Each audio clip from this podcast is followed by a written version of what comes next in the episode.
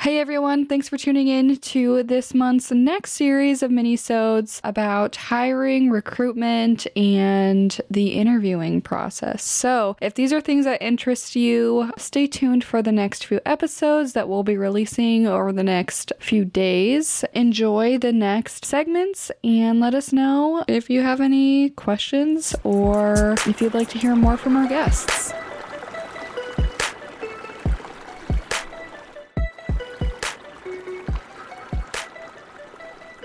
What do you look for in a resume? Is it pink and does it smell nice like Legally Blonde?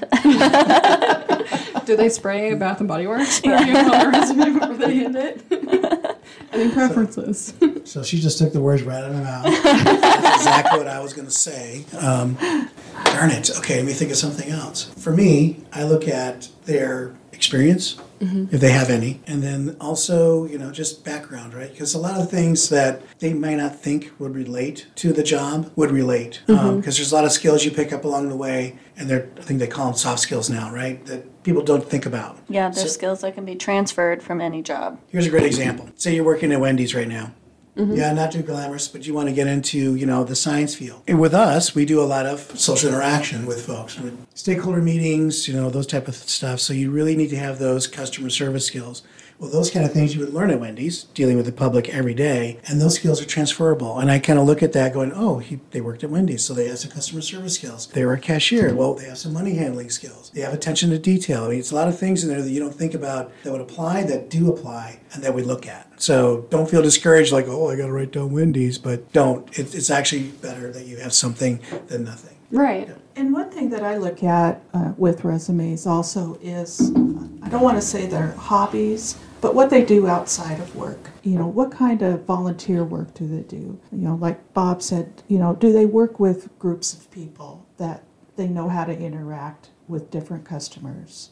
And so I tend to look at that sort of thing. Yeah, that kind of goes back into the culture thing is like, do they know how to Work life balance. be a team? Right. Yeah. Be a team, be a part of a team, and Communicate. thrive in that environment. Yeah. yeah. Are there any red flags on resumes that you're just like, I am so excited.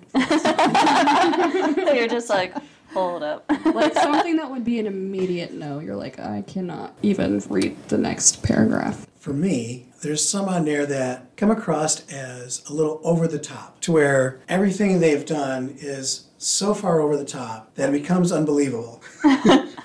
like, Do you still talk moon. to those people? Or, I mean, what if they are just like really great? I, I, I Almost selling themselves Too too much. much. Exactly. Mm-hmm. Don't oversell yourself too much. A lot of people try to do that or they try to embellish mm-hmm. the resume a little bit. And I would really advise against that, right? Just tell the Just be truth. honest. Like if Yes. you're a cashier at Super Saver, maybe don't put that you handle multi-million dollar corporation funds, right? Exactly.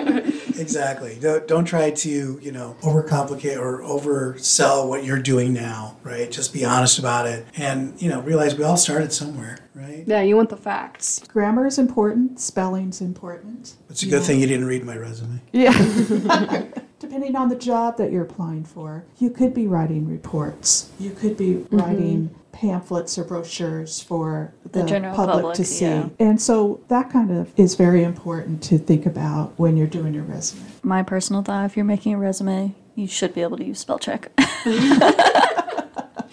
What if I submit a handwritten resume? Do you have good handwriting? Ooh. But not only that, I mean, then you can also go into the handwriting analysis of that particular handwriting sample, right? Oh my gosh. Because then you can totally un- get a sense of what their uh, the personality is like based on you know the loops and They're right brained, 50% serial killer. we have a psychologist on deck just for that. just in case.